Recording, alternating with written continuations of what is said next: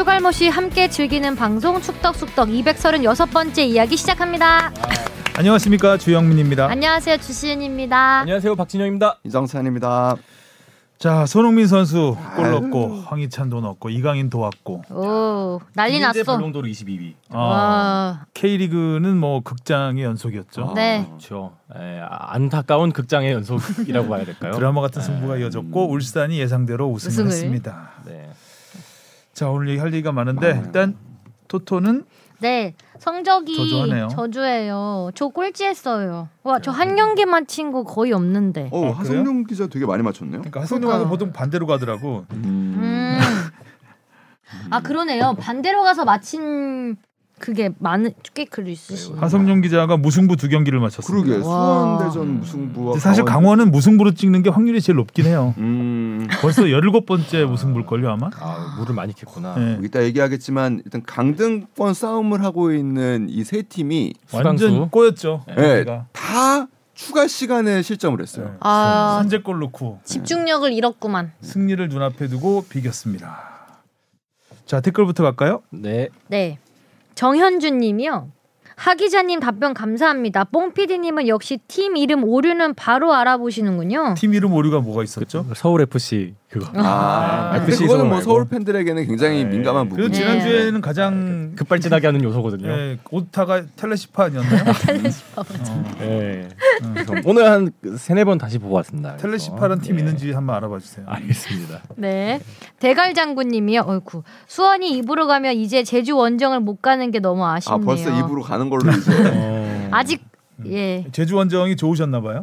어, 겸사겸사 가셨나 보네요. 어, 뭐 아무 원정도 일부 일부 리그 원정은 다 못 가는 거니까. 제가 기억하고 그게 언제가 마지막이었는지는 잘 모르겠는데, 그러니까 수원 삼성이 사실 K리그에서 팬덤 문화를 선도하는 그렇죠. 음. 그 팀이잖아요. 음. 한때는 이제 그 제주 원정이 있으면 전세기를 띄운 적이 있습니다. 아, 전세기까지. 네, 그러니까 그 원정 버스 하는 것처럼 네, 라떼네, 그냥, 라떼. 예, 와. 비행기를 통으로.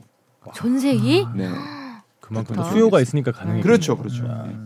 반속후사님이 항상 잘 듣고 있습니다. 원정팀 홈석 출입 문제 들으니 생각나는 건데 지난 정규 라운드 마지막 경기 대구 대 수원 FC 경기에서 대팍이 원정석을 포함해서 10분 만에 매진되는 사례가 있었습니다. 문제는 수앱은 원정석을 매진시킬 만큼의 팬층이 없다는 건데요.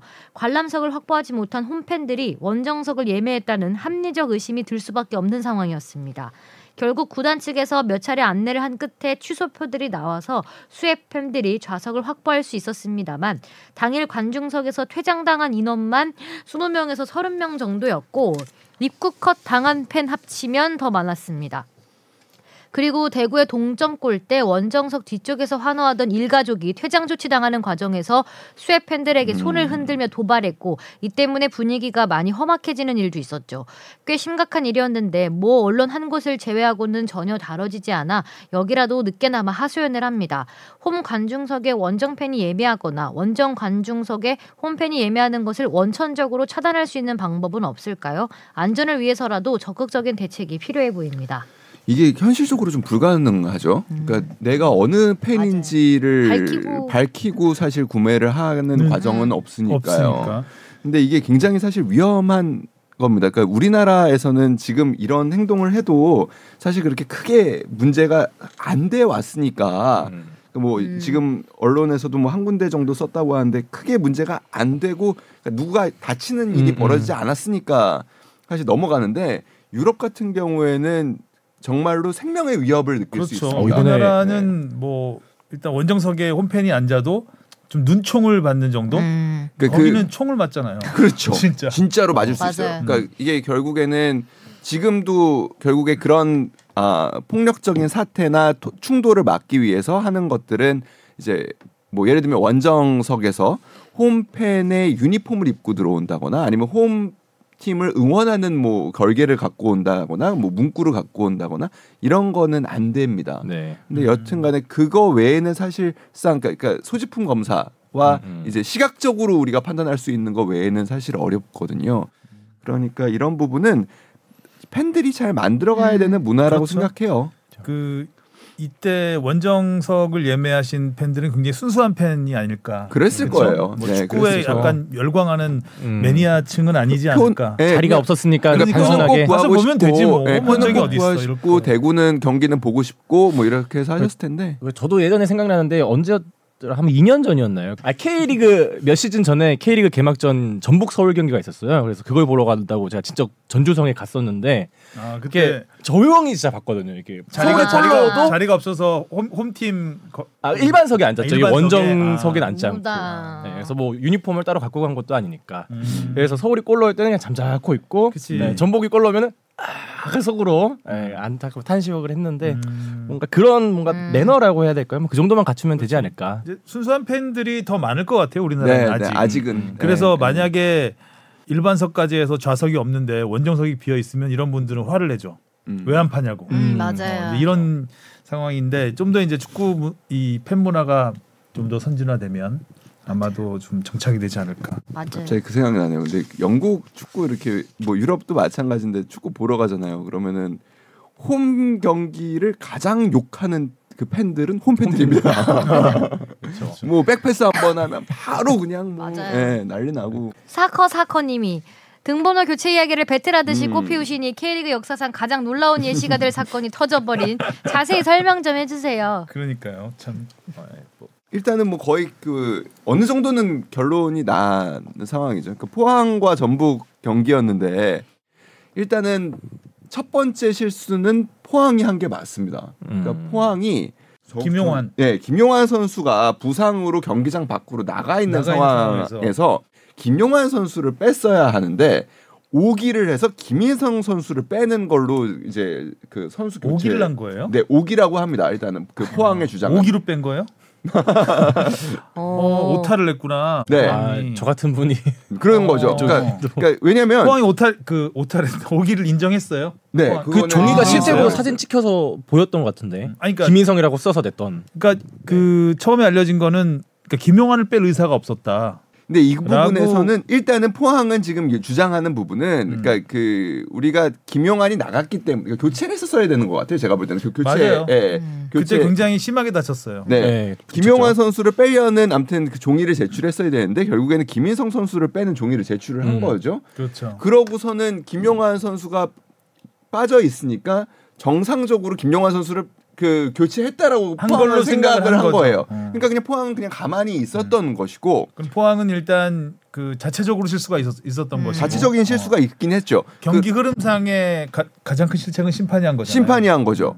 일단 7번을 빼는 사인을 들었잖아요. 대기심이 음. 들었고 그러면 7번이 나가는지를 확인해야죠. 주심이 확인을 해야 합니다. 음. 주심이 확인을 하지 않았기 때문에 결국에 아 근데 그때의 상황은 당시의 상황은 전북도 포항도 김용환 선수가 나, 다쳐서 나가 있는 상황이니까 당연히 저 선수를 음, 음. 뺐겠거니라고 음, 그렇죠. 생각을 그쵸. 예, 다들 했으니까 아무도 문제를 그 가, 나중에 어, 갖고 뭐가 않는. 문제지 막 이런 생. 이 솔직히 잘 번호 안 보잖아요. 네. 경기 보면서. 네. 그래서 당연히 빼겠거니 등번호를 우리가 다 기억하고 있는 것도 아니고. 아니고. 그래서 TV를 볼 때도 뭐가 문제인지 음. 전혀 모르고 있었거든요. 이거 그래서 이게 제가 만약에 당일에 만약에 근무를 했다면 이거를 리포트를 해야 될지 말아야 될지 굉장히 고민했을 것 같아요. 왜냐면 그림적으로 그렇게 쉽게 전혀 구분이 예, 안 돼요. 보여줄 수 음. 있는 게 별로 없습니다. 그래서 여튼 간에 그렇게 됐는데 포항의 주장은 이러, 전북은 이제 당연히 그, 그 결국에 이렇게 됨으로 해서 김용환 선수는 교체 아웃이 되지 않은 상황에서 그라운드 안에는 없었지만 음. 결국에 뛰고 있는 선수로 기록상으로는 12명이 된 거죠. 12명이 뛰고 있는 게 됐으니 부정 선수 잖아요. 음. 부정 선수가 뛴 거니 12명이 결국에 교체 오류로 인한 12명이 뛴 사례는 몰수패가 되는 사례들이 있습니다. 있죠. 음. 그러니까 그 사례를 근데 그때는 중용- 귀책 사유가 확실하게 그 프런트에 있었죠. 그랬죠. 네. 네. 코칭 스텝에 있었죠. 네. 혹은 뭐 예를 들면 그런 경우도 있습니다.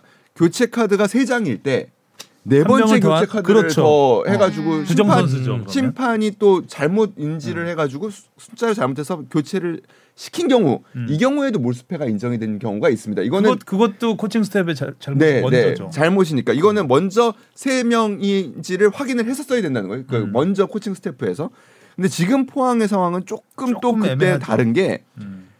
우리가 오기를 했든 제대로 썼든 어쨌든 심판이 7번을 뺐으면은 됐다는 거예요. 그렇죠. 음. 음. 그렇기 때문에 심판이 이거는 더 잘못한 거다라고 지금 주장을 하면서 몰수패는 아. 우리에게 부당하다. 근데 지금 할 수, 하다고 생각할 수 있죠. 예. 근데 전북도 그렇고 포항도 그렇고 지금 이 한 경기의 승점이 굉장히 중요해요. 굉장히 중요합니다. 네. 저 아시아? 무대로 나가냐 안 나가냐 네. 결정되어 있기 때문에 이게 굉장히 중요하고 2, 3위권 싸움에도 굉장히 중요하고 아, 남은 FA컵 에도 사실 영향을 줄 수 있는 부분이요. 이기 때문에 물론 뭐 지금 포항도 그렇고 전북도 그렇고 약간은 FA컵에 올인을 하는 분위기예요. 왜냐하면 K리그는 어떻게 될지 모르니까. 그렇죠. 예. 근데 여튼간에 이게 나비 효과처럼 모락모락 모락모락 뭉게구름처럼 커져서 어떤 일이 벌어질지는 시즌 마지막까지 가봐야 될 것 같습니다. 일단 심판진 여섯 명을 모두 징계를 했죠. 네. 아, 네. 이번 시즌에는 배정 안 하는 걸로. 그건 이제 축구 협회가 이제 심판들을 관장하니까 이제 음. 거- 그 축구 협회가 내린 징계고요. 음. 이제 연맹은 고심 중이죠. 연맹은 이 경기를 과연 진짜 그 전북이 이의 제기를 한 대로 몰수패 처리를 할 것인지 아니면은 포항의 이제 좀 정황을 그 정상을 참작해서 음, 음. 아 이거는 심판에게 더 큰 문제가 있다고 해서 어 그대로 경기 결과를 인정할 것인지는 음. 좀 고민이 필요한 부분. 그렇죠. 포항이 오기를 한 거는 포항 어떻게 보면 그 자책골을 넣은 거잖아요. 음. 스스로. 음. 그러니까 자기 팀을 어떻게 보면 더 망가뜨리는 일이 그렇죠. 되는 나간 거잖아요. 나간 선수를 교체해야 되는데 멀쩡한 선수를 그러니까요. 빼려고 한 거니까요. 그거는 이제 자체적으로 포항 구단 내에서 징계를 해야 될 거고 누가 번호 쓴 사람 누구야? 누구야? 어. 나와. 분명히 감독은 김용환을 교체하라고 했을 텐데 그쵸. 감독이 쓰진 않잖아요. 그죠? 감독이 이제 말을 하면 가서 전달을 하는 사람이 잘못 썼겠죠. 그러지 뭐 흘린 않았을까? 듯이 실수를 하지 어떻게 않았을까. 이런 일이? 음. 아 근데 뭐 종종은 아니지만 간혹 있는 일입니다. 음. 그 이제 보면은 감독들은 눈치로 얘기를 하거든요. 보통 그렇게 시끄럽고 그러니까 코치들 혹은 그 이제 몸 풀고 있는데 눈치로 얘기를 해요. 근데 그때 이미 이러 이러 이러한 상황에선 누가 누가 들어간다라는 게 다 경기 전에 이미 약속이 돼 있는 상황이기 때문에 잘못 이해하는 경우가 잘 없어요. 근데 간혹 감독이 순간적으로 다른 생각을 하거나 해서 누구를 불러라 했을 때 코치가 잘못 받아들이는 경우가 있죠. 음. 어떻게 될지. 다음이요? 어, 이어서네요. 음. 정체불명 모바일 세력님이요. 전북과 포항의 경기에서 나온 선수 교체 해프닝을 보니 김호 감독 시절 수원 삼성의 몰수패가 생각나네요. 그때 수원 삼성이 실수로 경기장 안에 외국인 선수를 4명 넣는 해프닝이 있었죠. 경기가 다 진행되지 않고 그대로 몰수패가 선언되었던 걸 봤습니다. 몰수패에 항의하던 김호 감독이 선수 교체하고 경기하면 되지 왜 경기를 중단시키냐고 소리치던 모습이 생각나네요. 그때 설레로 보아 오늘 전북 포항전은 1대1로 끝났지만 그때처럼 0대3 몰수패로 수정되지 않을까 싶네요. 포항의 막판 우승 경쟁을 보고 팠는데 안타깝네요. 글 쓰고 검색해서 찾아보니 96년도 10월 2일 포항 아톰즈전이었네요. 또 포항이었네요. 네. 근데 뭐 이때 포항은 몰수 승을 한 네. 경우고 이거는 이제 완전히 김호 감독이 실수죠. 예, 이거는 뭐 그렇죠. 뭐, 예. 시- 완전히 잘못한 거죠. 네. 이건 코칭 스태프의 명백한 잘못이기 네. 때문에 네.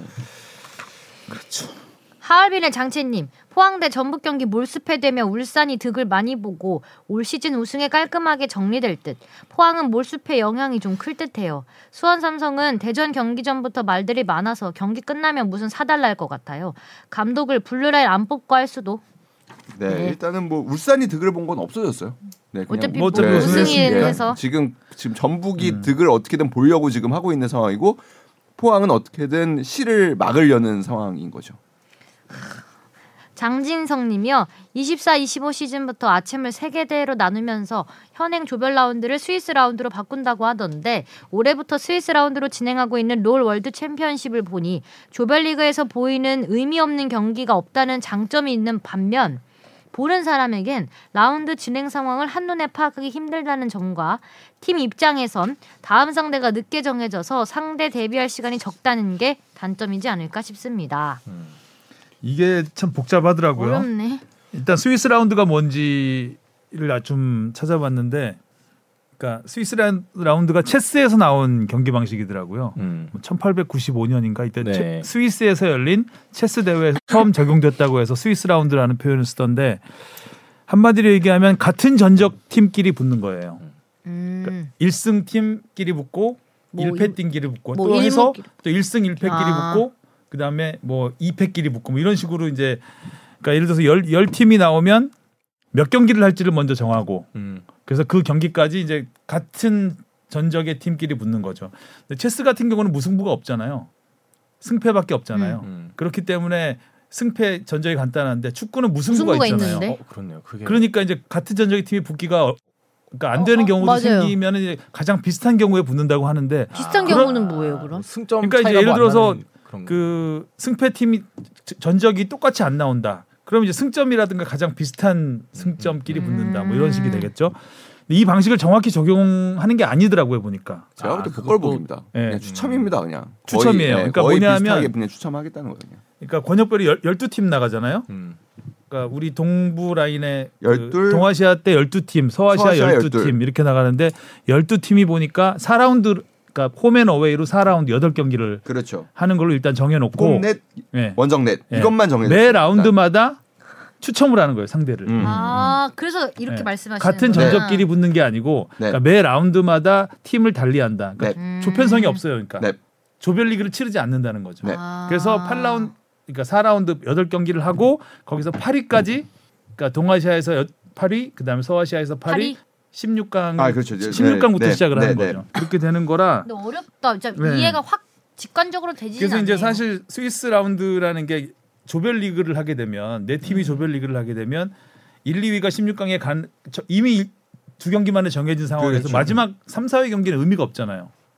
이제 그런 걸 그쵸. 없애겠다는 네, 그런 걸 거예요. 없애는. 그래서 매 경기 좀 박진감을 넘치게 하겠다. 그래서 의미 없는 경기를 없앤다라는 게 이런 의미고요. 근데 조금 처음이라서 낯설지 롤드컵 같은 경우에는 좀 이해가기 이해하기가 쉬웠던 게 아? 최대 다섯 경기까지 치를 수 있는데 이제 세 경기를 먼저 승리하면 되는 방식이었어요. 그래서 뭐 음. 그래서 뭐 내리 3연승을 하면 바로 뭐 다음 라운드 진출이 확정되는 거고 확정돼요? 아. 그럼 네. 나머지 두 경기를 안 치러요? 안 치러도 되는 거죠. 아.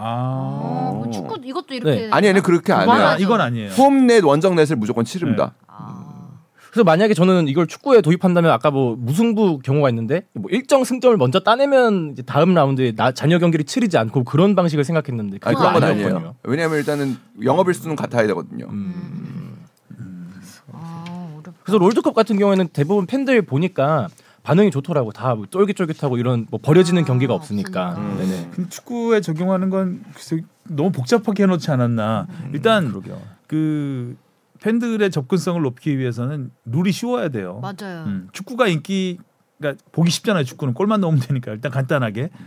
근데 뭐 농구라든가 야구는 접근성이 좀 힘든 게 룰이 굉장히 복잡해요. 맞아요. 특히 농구 같은 경우는 이제 반칙이 어, 이게 반칙이냐 아니냐 이 부분부터 해서 막 음. 복잡한 부분이 많고 근데 오히려 이 보는 재미를 더 음. 복잡하게 만들지 않았나. 알면은 그냥 괜찮은데 음. 한 경기 한 경기는 똑같지만 그래도 조별리그에 있어서 순위 보는 맛도 있고 그렇죠. 있어요. 네, 그리고 그리고 뭐 네. 다음 경기 지금 우리 누구의 팀이- 이런 게 바로 어, 안 되니까. 어. 우리가 우리 갈 수 있는 거야 못 네, 가는 거야 우리 이게 모두가 익숙한 우리 경우의 수도 네. 굉장히 복잡해. 경우의 수는 어, 훨씬 복잡해. 네. 안 세야지. 어제 AI가 나와야 되는. 어.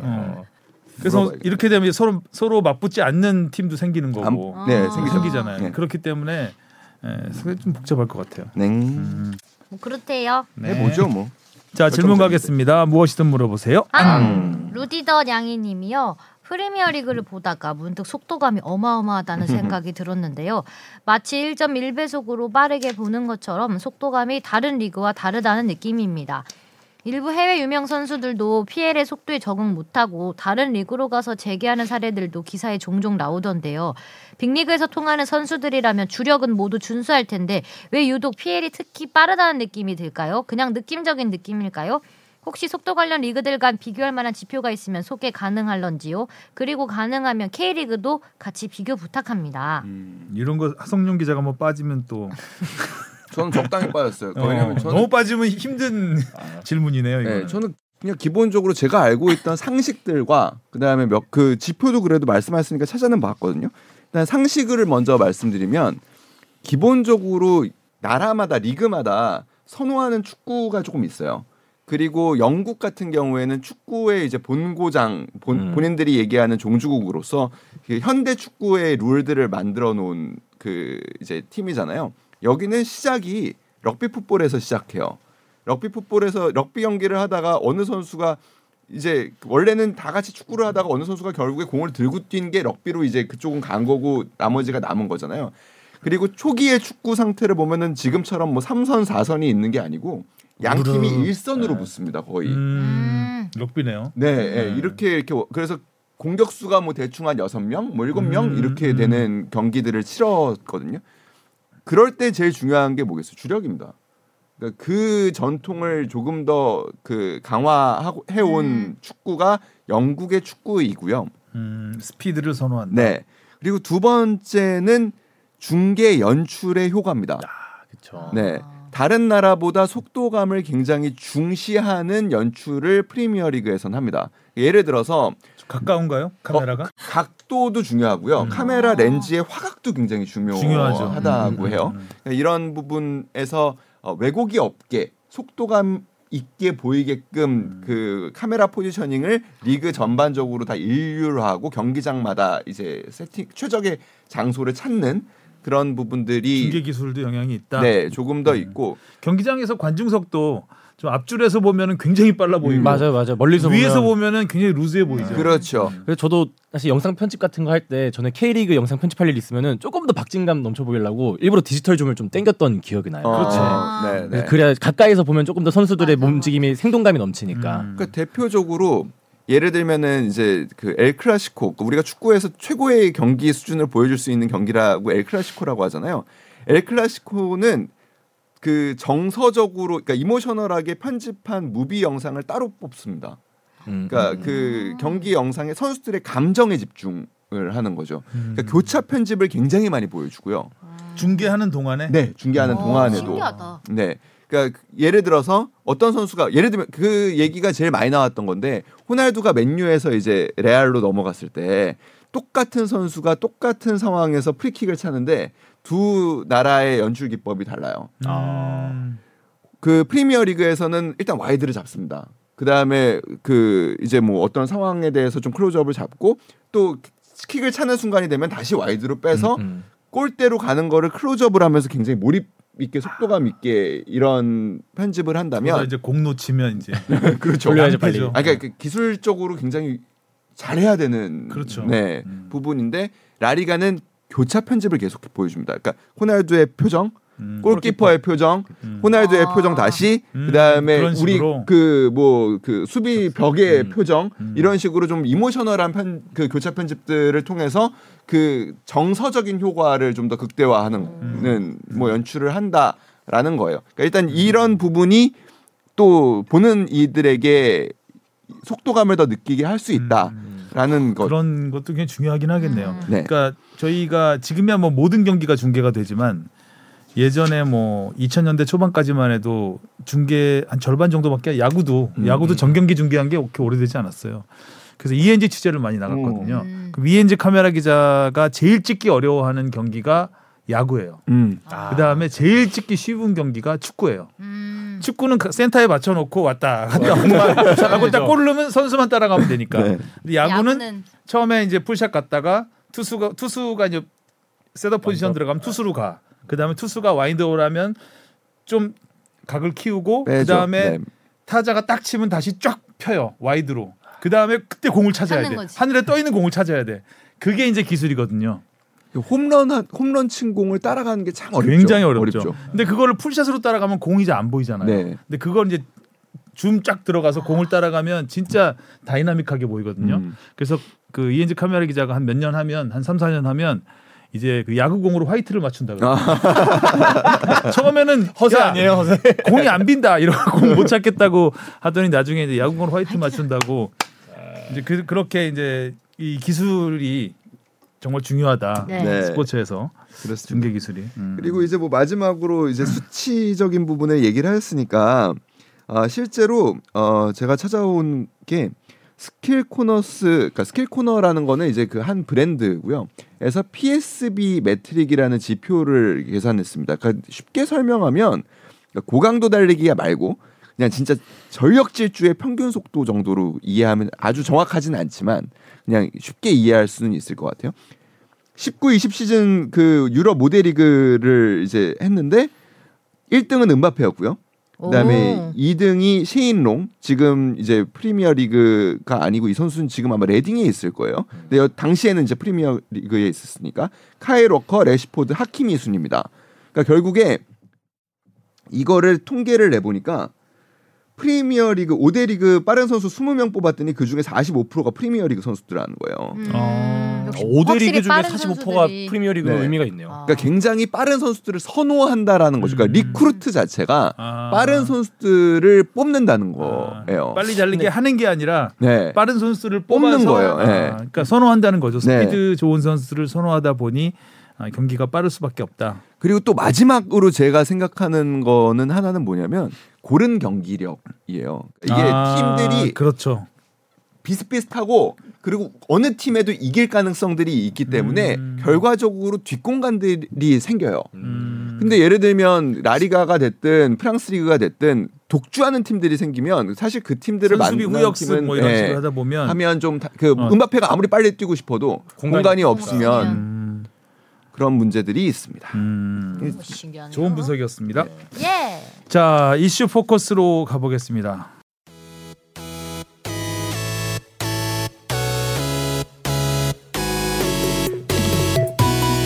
여러분은 지금 축덕 속덕을 듣고 계십니다. 잊지 말고 하트 꾹. 이 제목은 읽을 수가 없네요. 네, 이거는 굉장히 위험한 제목을 달았어요. 맞아요. 그냥 꺾일 줄 모르는 유로파의 상승세까지만 하고 일단 뽕피디가 하나 잘못했다는 걸 얘기하고 넘어가겠습니다. 네. 어 아주 유로파들이 뭐 연일 음. 음, 연일 좋은 소식을 보냈습니다. 손흥민 선수 경기할 때 제가 그 조곤을 했는데 새벽에 나와서 또 음, 아 이때 참 이때 슈, 슈팅 두 개 했나요? 하나 하나 했나 두 개 했나 막 그들 그랬던 것 같은데 네. 어 넣더라고요 그거를. 음. 벌써 리그 8호불이야. 음. 대단했습니다. 이건 뭐 캐리케인의 자리를 그대로 뭐 물려받은 음. 것 같은 느낌이 음. 들어요. 손톱. 음. 음. 그러니까 그 뒤에 황희찬 선수하고 이강인 선수까지 얘기하면은 다 그 다음에 한번 얘기를 해보려고 그랬는데 저는 이 세 선수가 이 지난 라운드에 다 되게 잘했잖아요. 맞아요. 공통점이 뭘까라는 생각을 해봤는데요. 일단 첫 번째는 아프지 않다.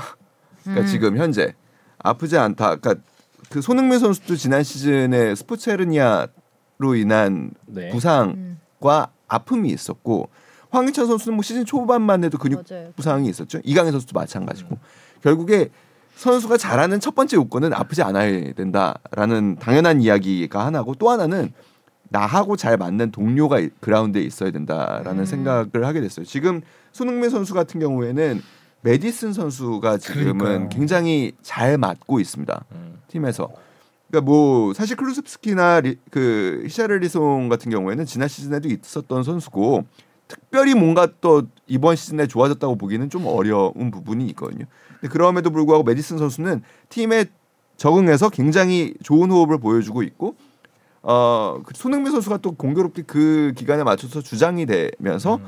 선수들과 사적으로 또 굉장히 잘 지내고 있는 것 같아요. 메디손. 얼마 전에 어 누가 그 얘기를 했던데 손흥민 선수는 한국 선수가 아닌 것 같다라는 누가 인터뷰를 했어요. 음, 음. 어, 그 라커룸에서 브라질 선수 같다라는 이야기를 했어요. 음. 그러니까 그 유럽 선수들 특히 잉글랜드 선수들은 라커룸에서 조용한 편이래요. 경기에 집중하고 이렇게 조금 어. 그런 음. 편인데 어, 브라질? 선수 같다는 건 뭐 춤이 삼바 춤이라고. 브라질? 선수는 그쵸, 뭐 그러니까 자유분방하다는 자유, 얘기겠죠. 굉장히 자유분방하고 아. 막 이렇게 열정적이고 뭔가 팀에 해보자고 하는 이런 에너지들을 많이 음. 이렇게 준다는 인싸. 거죠. 음. 그런 거죠. 그러니까 음. 실제로 지난 브라질전 우리 6월에 평가전 했을 때 그 월드컵 앞두고 지난해였죠. 경기 끝나고 그냥 브라질 네, 그걸 피자가 가서 놀았잖아요. 아, 맞아요. 예, 그러니까 그런 모습들. 그러니까 브라질하고 넉살이 굉장히 잘. 어울리는. 넉살이 좋아.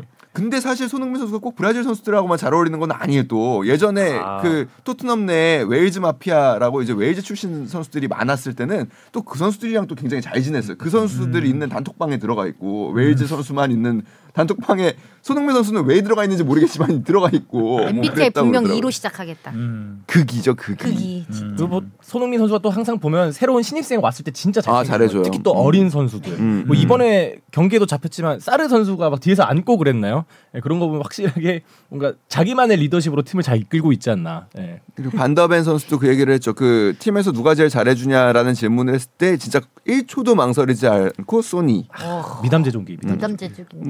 뭐 그라운드 안에서 밖에서 뭐 거의 자 완벽한 주장의 역할을 수행하고 있다라는 얘기를 했었고, 그러니까 여튼간에 이 동료들이랑 잘 맞아야 돼요. 음. 그러니까 이강인 선수도 첫 도움을 기록하긴 했지만 그 은바페가 네, 못 넣었으면 도움이 될 수가 없어요. 맞아요. 아무리 그렇게 훌륭한 패스를 찔러도 그리고 은바, 은바페 은바페. 아- 은바페 아니면 그 패스 잘 못. 받아요. 맞아. 그 스피드로 가서 받아서 거기서 결정까지 맞아. 그러니까요. 네. 그거는 음바페도 대단 음. 둘다 대단하죠. 그리고 뭐 황희찬 선수도 마찬가지죠. 지금 코리안 가이, 그러니까 음. 네트와 어, 네, 초 합이 좋죠. 네트와 화- 합이 굉장히 좋아요. 합이 굉장히 좋아요. 그러니까 아. 전방에서 그 예. 예, 그러니까 기억이 잠깐 안 났던 것 같아요. 펩 가르디올라는. 근데 여튼간에 황희찬 선수를 얘기하고 싶었던 예. 거잖아요. 일단 음, 음. 굉장히 전방에서 좀 좋아요. 이 코리아 세 선수들, 그러니까 이 동료 간의 그게들이 참 좋고 그리고 감독과의 호, 그 합도 참 잘 맞는 것 같아요. 세 아, 선수들이. 그렇죠. 예. 음. 네. 다들 때가 잘 맞나 봐요.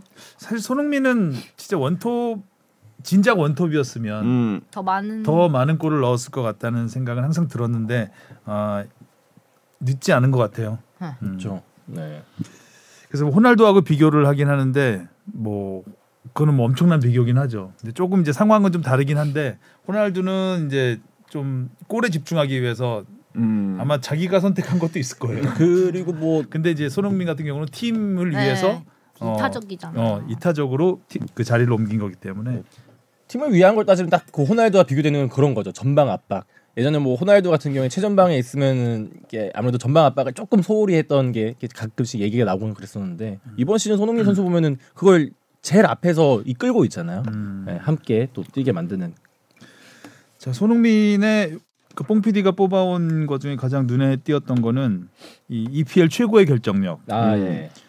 어, 축구 통계 매체 후스코, 후스코어드닷컴이 이런 기록을 조명했다고 하는데 EPL에서 가장 높은 big chance 전환율.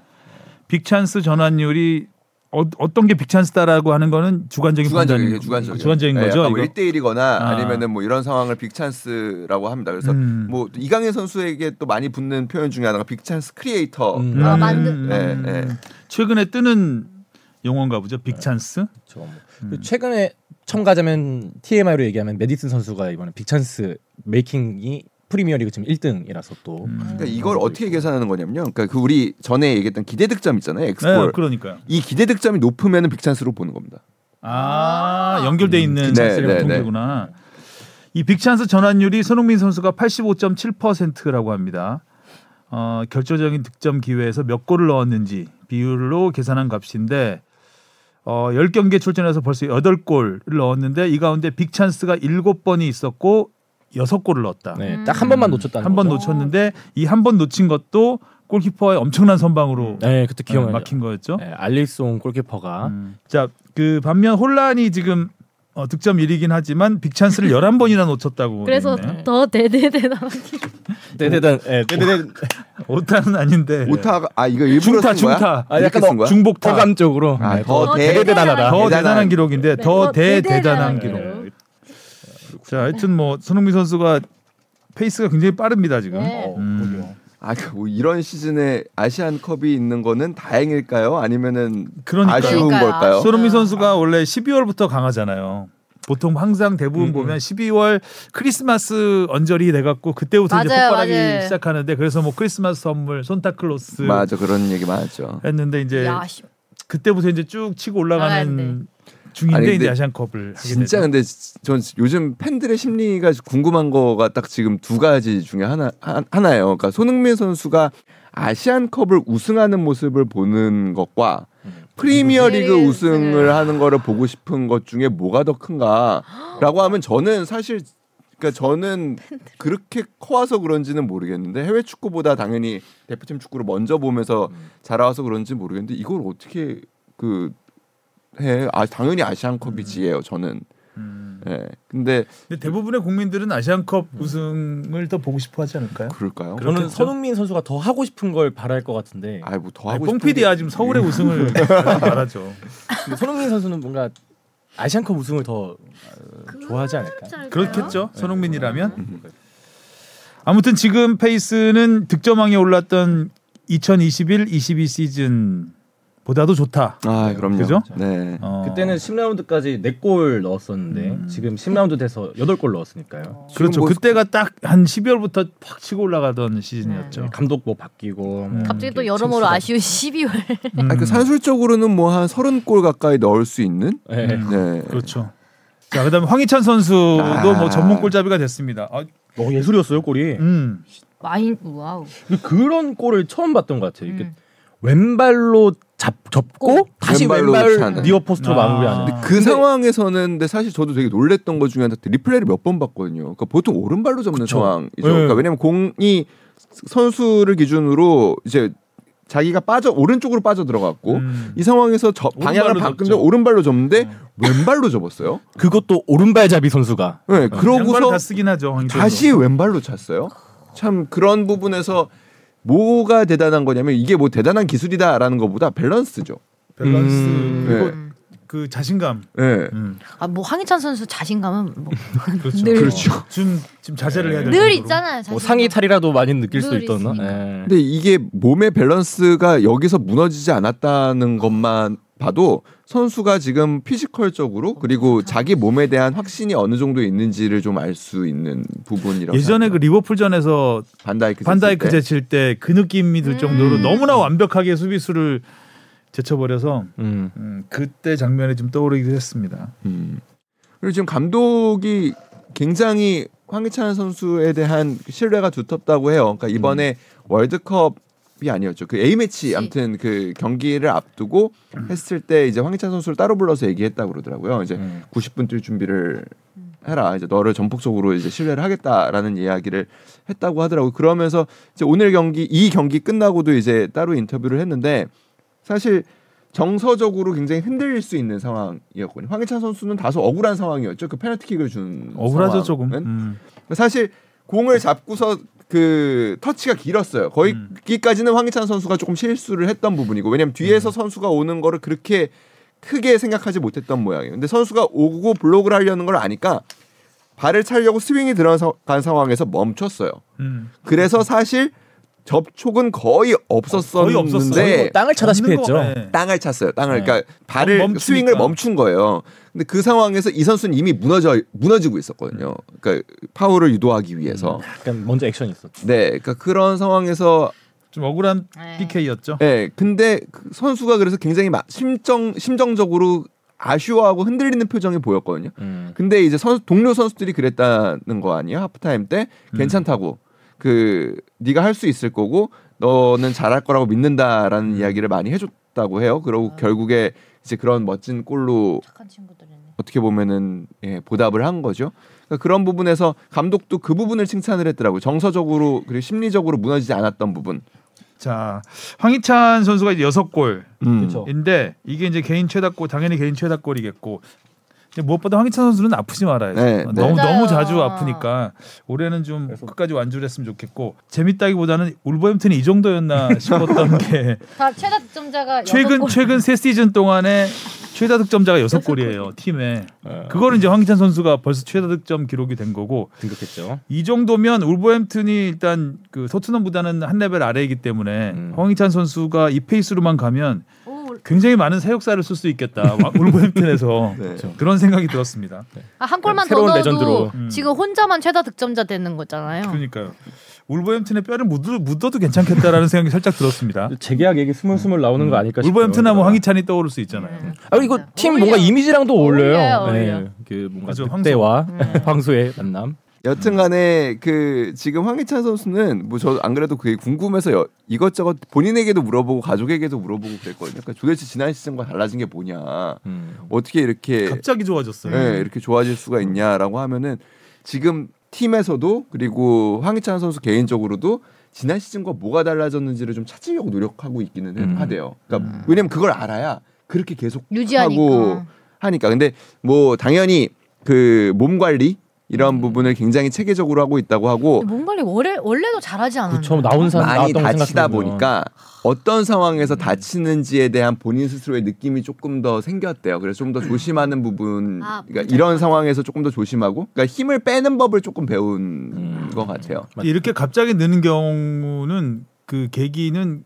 보통 mental에 있거든요. 음. 그러니까 멘탈 더 세졌나? mental에 뭐, 뭔가 뭔가 느낌, 힘? 뭔가 깨달은 게 있지 않을까 하면서 더 자신감도 생긴 것 같고 월드컵도 뭐 어. 분명 히 영향을 줄 수 있죠. 음. 보면 황희찬 선수 뭐 모든 선수가 거의 마찬가지긴 하지만 늘 발전하려고 노력하는 것 같아요. 뭐 기술이라는 유튜브에 게 갑자기 좋아지는 네. 건 아니거든요. 늘늘 이제 뭐 어떻게 사실- 쓰느냐의 문제이기 때문에 mental적인 부분이 아닐까라는 생각을 해봅니다. 음.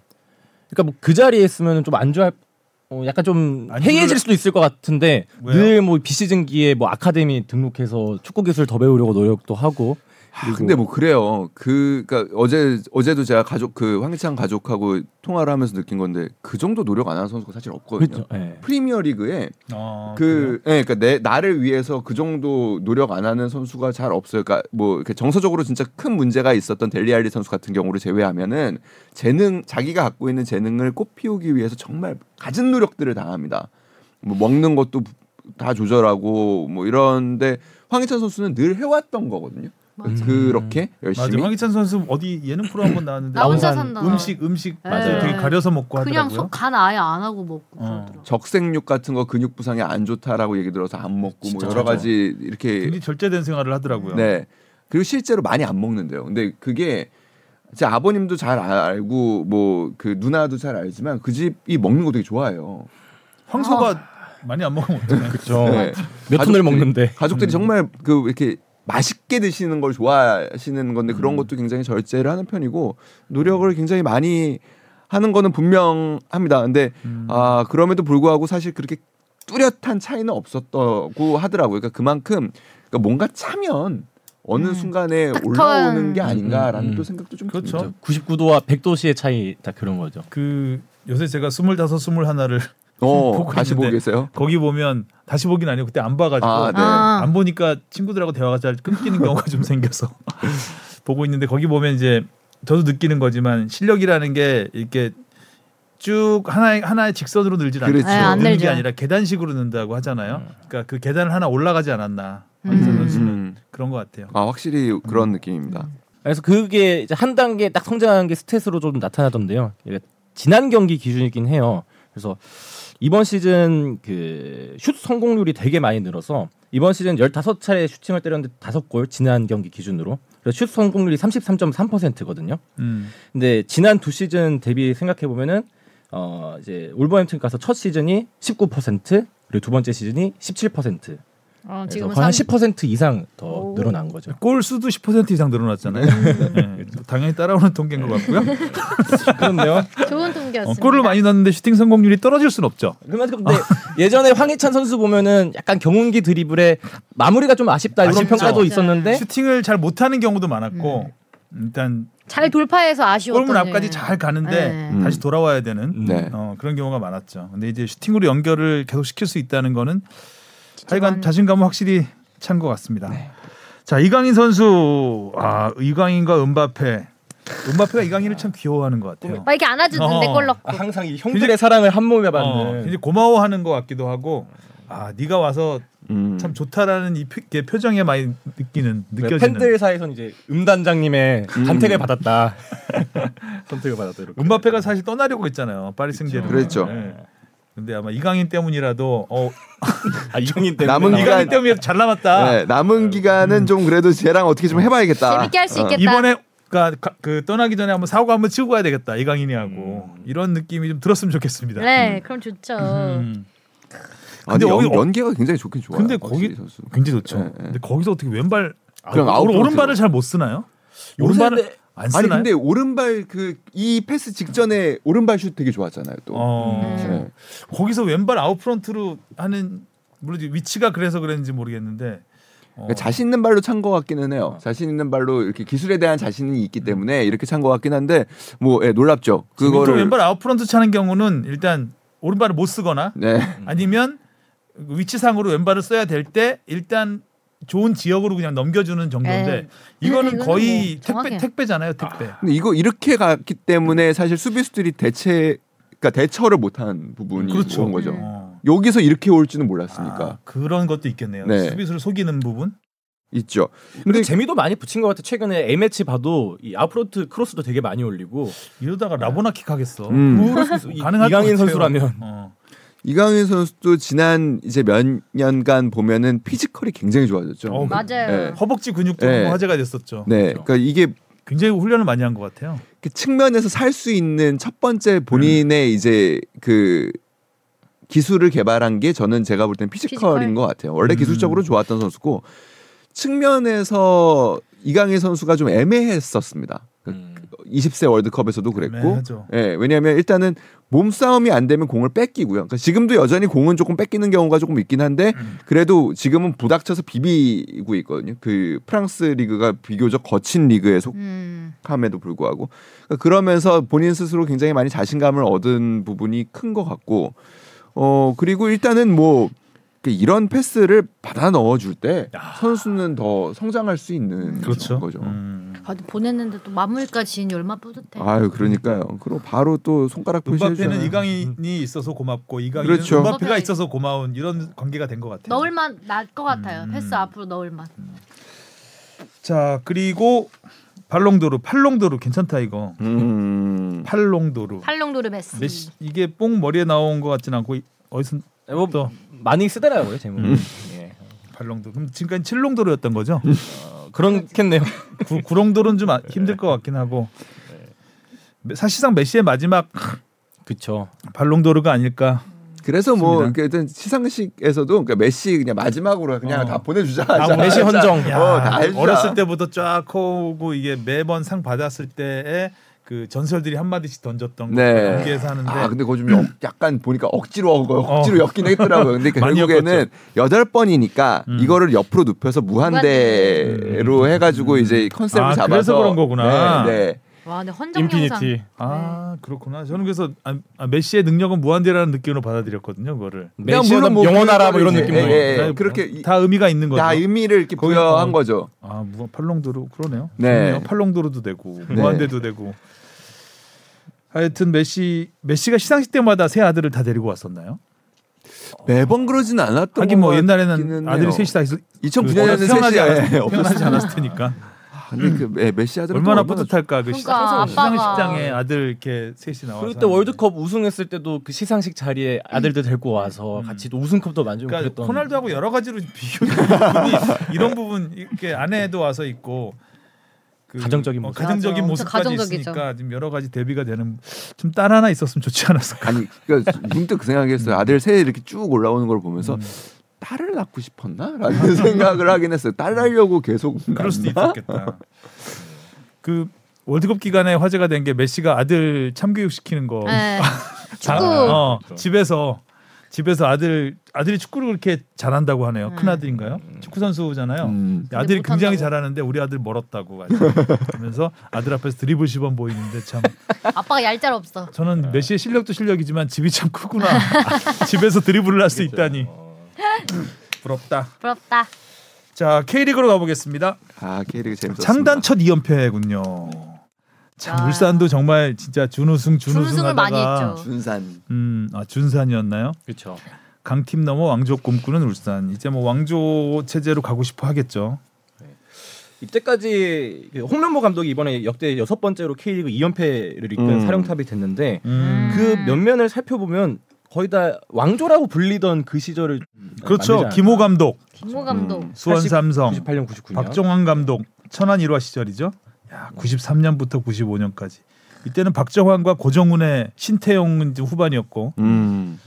고정훈 선수가 날치던 때고 그다음에 차경복 감독 성남 1화 역시 천안 1화의 후속이고 최강희 감독 모라이스 감독이 최근에 있었고 음. 그러고 보니까 팀들이 많지는 않네요. 수원 네. 삼성하고 1화 음. 그 다음에 전북, 울산 울산. 이렇게 되네요. 00년대 후반이 좀 빈 느낌이죠. 이런 왕조가 음. 없었던. 울산이 예전에 90년대 굉장히 잘했었는데 2연패가 맞아요. 없었구나. 사실 울산 이천수 선수 있고 뭐그 음. 시절 고, 고, 아침 우승하고 고, 고재욱 감독이요. 고재욱 감독. 네. 고재욱 감독 시절에 김병지 그때 챔피언 결정전에서 아, 헤, 헤딩골 넣고 플레이오프였나요? 헤- 포항전에서 음, 넣었었던 음, 걸로 음. 기억하는데 그때가 굉장히 울산이 뜨거웠던 시절이긴 한데 음. 아, 울산 경기를 먼저 보면 저는 그 주민규 선수 패스가 아주 기가 막히던데요. 뭐, 예. 두 번째 골이었죠. 어, 이강인 패스 롱패스. 같았죠. 예. 저도 지금 그 생각 그 얘기 하려고 그러다가 아 이거 조금 결이 다른가 해가지고 좀 예, 좀, 아니, K리그판 예. K리그판 아, 이 음. 이강인 패스. 음. 케인이 이런 패스를 예전에 손흥민한테 음, 음. 좀 많이, 많이 했었죠. 했죠. 예. 예. 그 패스할 때 설마 이게 주민규라는 말을 듣고 와 서, 주민규는 아니겠지 약간 이 느낌이 들 정도의 패스였거든요. 패스 도대체 누구야 했는데 주민규 선수였습니다. 뭐 김민혁 선수, 장시영 선수가 이제 연속골을 넣었는데 두 선수가 다 이제 교체 투입된 지 얼마 안 돼 가지고 바로 음. 바로바로 골을 넣었죠. 뭐 감독 입장에서는 이렇게 되면은 제일 기분이 좋죠. 음. 전략이 딱. 주민규 선수도 교체로 들어갔었으니까요. 네. 네. 음. 자 교체 주민규가 그 득점 2위 하는 선수가 교체 멤버라니. 음. 그러니까 그만큼 선수들이 많으니까 맞아. 감독은 사실 뭐 누구를 교체해도 다 믿음직스러울 것 같습니다. 네. 좋은 스쿼드야. 울산이 올 시즌 뭐저 지금, 지금 제가 저도 좀 기획을 한번 해보고 싶은 것 중에 하나가 일단 팬들이 굉장히 많이 늘었어요. 아, 엄청 네. 늘었죠. 음. 팬들이 늘어서 올 시즌 처음으로 30만 그 홈 30만 관중을 넘긴 날또 음. 이렇게 또 어, 와. 우승을 홈에서 결정 지었기 때문에 뭐 울산 팬들에게는 최고의 하루가 음. 되지 않았을까. 그래서 그잘 가세요 그 있잖아요 울산에서 네. 많이 하는 그게 어느 순간 뭐 K리그 전국에 퍼져가는 문화도 있고 지난번에 아틀레티코 마드리드 왔을 때 그때도 다 같이 잘 가세요를 외쳤으니까 이제 울산이 확실하게 그런 팬덤 문화도 leading하고 있지 잘가세요가 않나. 울산의 트레이드 마크가 됐죠. 딱히 뭐 아니 그 응원가인데요. 응원- 그러니까, 응원 가를 예, 거기서 먼저 쓴 거죠, 예, 그냥. 예, 그 노래를 이제 되게 갖고서 킹 받아요. 네. 상대 팀은 좀 열받겠네요. 네, 킹 저희 많이 들어봤어요. 뭐야 이 정도. 잘 갔잖아요 올해. 네. 그래서 네. 잘 갔죠. 입으로 아 입으로 한다. 쓸쓸하게 서울 많이 파이널 B로 마무리가 네, 잘. 갔네요. 어유 서울 잘 알고 있어요. 근데 아무 잘 의미 없다고 있- 그때 네. 화냈잖아요. 아, 그. 아무 의미 없다고 화냈잖아요. 그 그거를 들은 그 저희 청취자 중에 서울 팬 저랑 친한 서울 팬 아. 오래된 팬들이 있어요. 그랬더니 그 얘기를 하시더라고요. 그러니까 정말로 맞는 말이라고 정말 아무런 의미가 없다고 그러고 이 방송을 되게 좋아하는 이유 중에 하나가 그러니까 라이트 팬이었던 뽕 PD가 찐팬으로 변하는. 과정을 볼수 있어서 아, 좋았다고 그렇죠. 아. 뭐 그렇게 평가를 해준 서울 팬이 근데 있었어요. 아무 의미 없는 경기를 이 악물고 하던데요. 정말 이 악물고. 보니까. 또 이기니까 기분 좋더라고요. 그치 지면 기분 나빠. 아, 이승우 선수가 그 깨알 같은 아, 그춤 그러니까. 세리머니를 세리머니. 했는데 어, 예, 그 귀여운 춤 세리머니를 와, 그냥 일곱 지웠죠. 야 이건 기성용 선수가 또 그리고 초장거리 골. 말도 안 되는 골을 넣었죠. 예. 윌리안 골도 멋있었고요. 아 윌리안 골도 장난 아니었죠. 예. 그 나상호 선수의 그 보이지 않는. 어, 보이지 않는 헤딩. 어, 보이지 않는 어시스트. 음. 어, 마음 떠난 팬들 다시 돌아오게 만들겠다고 하시네요. 네. 음. 아 그리고 이 경기가 그 올 시즌 서울의 첫 역전승이었거든요. 심지어 아, 어, 441만이었나요? 서울 팬만 알고 있다는 그, 그 통계구나. 어. 아 그래서 그 서울 팬들 사이에서는 뭐 그런 얘기 되게 많이 했어. 뭔가 서울 그 선수들이 다들 당연히 열심히 고무됐네, 고무됐어 지금. 내년 시즌 잘할 것 같죠? 아, 이번 시즌 처음에도 잘할 것 같다고 생각했거든요. 그렇죠. 네, 근데 뭐, 잘할 것 같았는데 잘 가세요가 네. 됐죠. 400 투지 있는 모습. 몇만이라고? 어, 아네 441만이 없죠. 지금 승점상으로는 4위 전북과 같습니다.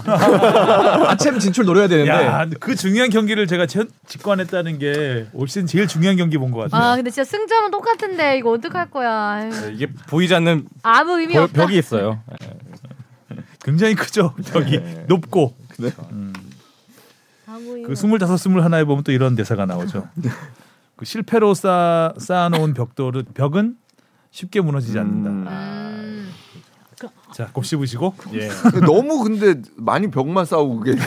얼마나 얼마나 크게 성공하시려고 너무 높죠. 어, 예. 뭐 어떻게 어디 가려는 거야? 마천루예요, 마천루 음. 지금. 자, 그 하위권 팀들 경기를 좀 봐야 될것 아, 봐야죠. 같아요. 네, 그러니까요. 봐야죠. 세 경기가 모두 짜릿해가지고 FC 서울은 뭐 하위권 경기죠. 어. 예, 하위권 경기입니다. 그 수원 FC는 FC 서울한테 정말 크, 이런 경기 지면 좀 사격이 어마어마할 텐데 근데 그죠? 이제는 뭐 준비해야죠. 승강 플레이오프를 음, 딱 준비해야. 되는 상황입니다. 굉장히 중요한 한 판이었는데 꼭 잡았어야 되는 판이었는데 이거를 이거를 또 이악물고 놓치는- 가지고 아무 의미 없다면서 저렇게 끝까지 사람을 괴롭혀. 아, 팬들을 위한 경기 이제 그거 잡았죠. 세 골이나 넣었는데 졌어. 뭐 수원 삼성도 그렇고 강원도 그렇고 다 잡았던 경기를 그러게요. 놓쳤는데 음. 음. 강원이야 뭐 자주 이러니까 자주 다 잡았던 경기를 놓쳤는데 수원 삼성 입장에서는 두 골 먼저 넣고 그러니까요. 이런 시간에 이거를 비겨버리면 아, 그러니까 진짜 마지막 라운드가 또 이제 수원 삼성과 강원의 경기거든요. 다두대 배치. 아. 근데 지금. 그러니까 지- 제가 아까 그- 진짜 팬들의 마음이 궁금하다고 하는 게 두 개 있다고 했잖아요. 그 하나가 아까 그 손흥민 선수의 그 아시안컵과 프리미어리그였고 K리그 다른 팀 팬들은 수원 삼성이 강등되기를 바랄까라는 게 저는 제일 궁금한 거 중에 하나예요. 근데 요즘 보면 이번 경기에서도 마찬가지였죠. 그 상대 팀 서포터석에서 수원 강등을 외쳤어요. 코를 아. 외쳤죠. 음, 그 수원 삼성의 박자에 맞춰서 수원 강 등을 외쳤. 상대 팀이라 하면은 대전 대전. 대전 팀에서 네 대전 팀에서 대전과 수원은 워- 워낙 오래됐죠. 뭐 그렇죠. 뭐그 팬들 부분이 사이에서는. 예전에 이제 김호 감독이 가시면서 이제 벌어진 부분들도 음. 있고 뭐 여러 가지 아- 그런 구현들도 물론 있지만 근데 지금 거의 수원 삼성을 만나는 팀들이 약간씩 그런 콜들을 지금 계속 아, 하고 수원 아, 삼성을 떨어져라. 떨어뜨리고 싶다. 떨어져라. 근데 그게 왜 그게? 그게 좀 궁금한 거예요. 그러니까 진짜 그- 진짜 그런 마음들이 좀 농반? 진반 아닐까? 수원 삼성의 팬, 두터운 팬덤이 좀 부담스러운가? 모르겠어요. 근데 뭐 눈에 가시 같은 느낄 아, 근데 수원 느껴지나요? 삼성이 강등된다. 실제로 제가 아는 이제 뭐 예를 들면 서울 프런트들은 사실 굉장히 안타까워하고 있어요. 그러니까 저도 한때- 굉장히 안타깝고. 예, 한때 그래도 리그를 선도하던 음. 라이벌 구단 이었는데 이 팀이 떨어지는 거는 없었으면 좋겠다라는 게 사실 그 라이벌 팀들의 뭐 팬들이 아니고 이제 일단 팬들은 어떤 생각을 하는지 잘 모르겠지만 프런트들은 일단 좀 그런 생각을 하는 것 같아요. 그러니까 동업자라는 또 생각도 프런트가 드니까. 많이 안이해졌네요. 올해 올해는 안전하다 이거지. 뭐 흥행 요소가 떨어진다고 생각할 수도 있겠고요. 뭐 그러니까 아, 연맹 입장에서는 당연히 네. 엄청난 흥행의 타격이죠. 수원이 수원 삼성이 잘하면 진짜 어마어마할 아, 거예요. 그러니까요. 저 팬들이.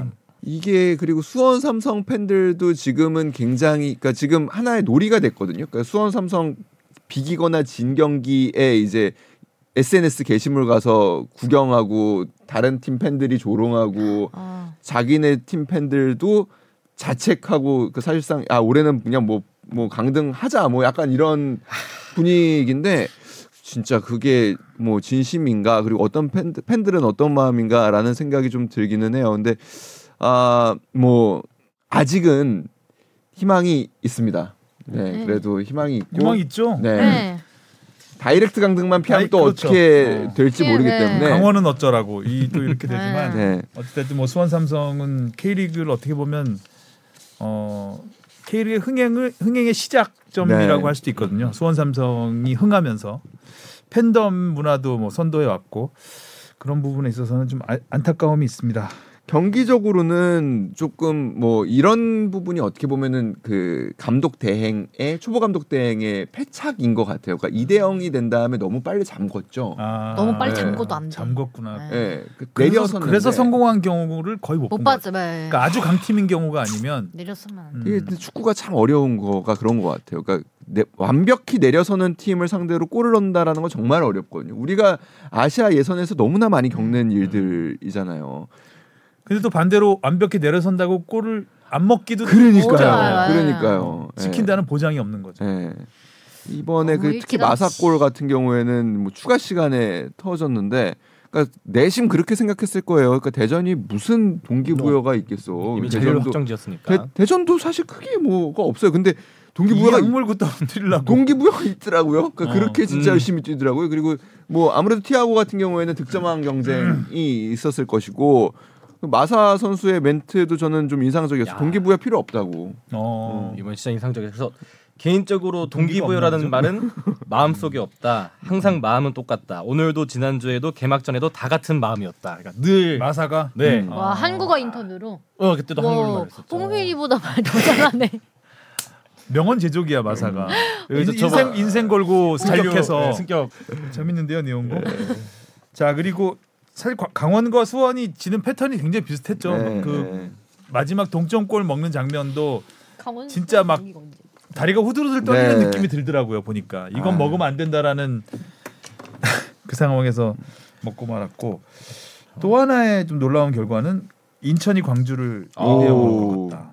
돌풍의 팀 광주를 힘 음, 뺀 인천이, 인천이. 준비를 굉장히 잘한 것 같더라고요. 어, 그러니까 광주를 상대로 어 일단 광주의 공격을 철저하게 차단을 했고 엄청나게 뛰던데요 인천이 음. 풀 경기를 다 봤는데 와, 그 그 골도 괜찮았어요. 활동량이 활동량이 어마어마했어요. 전반전은 근데 광주가 일반 점유율은 광주가 높았을 거예요. 네. 어, 광주, 엄청 높아. 예, 74%. 광주가 전반부터 이제 특유의 그 패스 축구로 압박을 하는데 와 인천이 정말 열심히 따라가서 막더라고요. 어, 아무래도 어린 선수들의 힘이 아닐까 이번에 음. 어 그러게요. 에, 그러니까요. FA컵도 있었고 아챔도 있었고 2004년생이었던가요 최효진 선수가? 와우. 2004년생 데뷔골이었죠. 예, 예. 데뷔골 데뷔 4경기 만에 넣은 골이었고 김민석 선수도 2001년인가 21살. 2년생이고 어. 김민 선수 21살. 2002년생이네요 그러면 예. 어 인천의 미래가 밝다. 음. 아 올 시즌 인- 인천은 이미 뭐 제가 볼때 많은 걸 이뤘는데 지금 마지막까지 어떻게든 지금 전북하고 수- 승점 1점 차이니까 음. 어떻게든 지금 한번 챔스 또 한번 예, 챔스 한번. 가보려고 지금 뭐 하고 있어요. 그리고 저는 그 말도 되게 팬들한테 하는 말 이런 면들 참 좋더라고요. 그러니까 대구도 그렇고 이제 인천도 그렇고 저희가 팬들한테 어떻게든 한번 국제선 한번 태워드리겠습니다라는 말이 아. 참 저는 좋더라고요. 음. 어쨌든 인천이 작전을 잘 짜고 와서 초 그 전반전을 악착같이 버텼다가 어, 악착같이 맞고 후반 기회 났을 때 한 골 딱 넣으니까 바로 이제 바로 또 광주의 뒷공간이 열- 딱 열리기 시작했죠. 그때부터. 음. 그래서 뭐 2대 0까지는 무난하게 가는 상황이었습니다. 자, 이렇게 정리를 하면 될 것 같고요. 토토 할까요? 토토가 네. 이번에는 그 FA컵 준결승 아, 그렇죠. 그거밖에 결승전 봐. 아, 그거밖에 없어요? 네. 아, 주말 주말 애매 애매 주말에요? 이번에 FA컵이 있어서 원래 그렇습니다. 예. 두 경기씩 하려고 했는데 이 음. 잼버리 사태로 인해서 네. 단축이 됐죠. 잼버리와. 그때 또 제주에서는 아, 강, 맞아요. 강풍이 강풍, 불었나요? 아, 태풍 네, 그. 네, 네. 음, 맞아 맞아 맞아. 그래서 그렇습니다. 오늘 요는 주말이 바로 결승전입니다. 그래서 음. 음. 오늘 준결승을 하고 네, 이제 이 결승 이 방송이 홈앤어웨이인가요? 아니 단판. 단판? 판. 네. 음. 그래서 오늘 전 그 오늘 뭐 전북 인천 나름 전북. 중요한 경기들이 많습니다. 이, 이 방송이 나갈 때쯤에는 이미 다 결과가 음. 나오지만 우리 여자 축구 그 음. 중국과 아, 그렇죠. 네. 굉장히 있고요. 중요하죠. 네, 이 경기에서 이기면은 일단은 뭐 파리 가는 가능성이 굉장히 그래도 생기는 이때까지 올림픽 나간 적이 없어요. 없지요. 네. 없지요. 올림픽은 정말 나가기 힘들어요. 뭐 두 장, 뭐 두 장 반 뭐 이런 16팀 상황이니까. 나가니까. 네. 아시아에 그리고 또 뭐 일본, 호주, 중국 너무 강한 북한까지 강한 팀들이 또 워낙 많고요. 우리가 역대 A 매치에서 북한을 이겼던 게 딱 한 번입니다. 이번에도 아무튼 뭐 잘 김정미 골키퍼가 그 네, 아무튼 베테랑다운 면모를 굉장히 잘 보여주면 잘 막았더라고요. 북한과. 비긴 게 아주 굉장히 컸습니다. 컸죠. 네. 음. 태국을 10대 1로 이긴 것도 컸고. 헤트트릭 두 명. 네. 다 넣은 거네. 케이스페어는 굉장히 큰 도움이 되는 것 같아요. 일단 켤리 콜린 베로에서. 네. 자 오늘은 여기까지 하겠습니다. 수고하셨고요. 다음 주에 만나요. 안녕. 안녕. 안녕. 고맙습니다.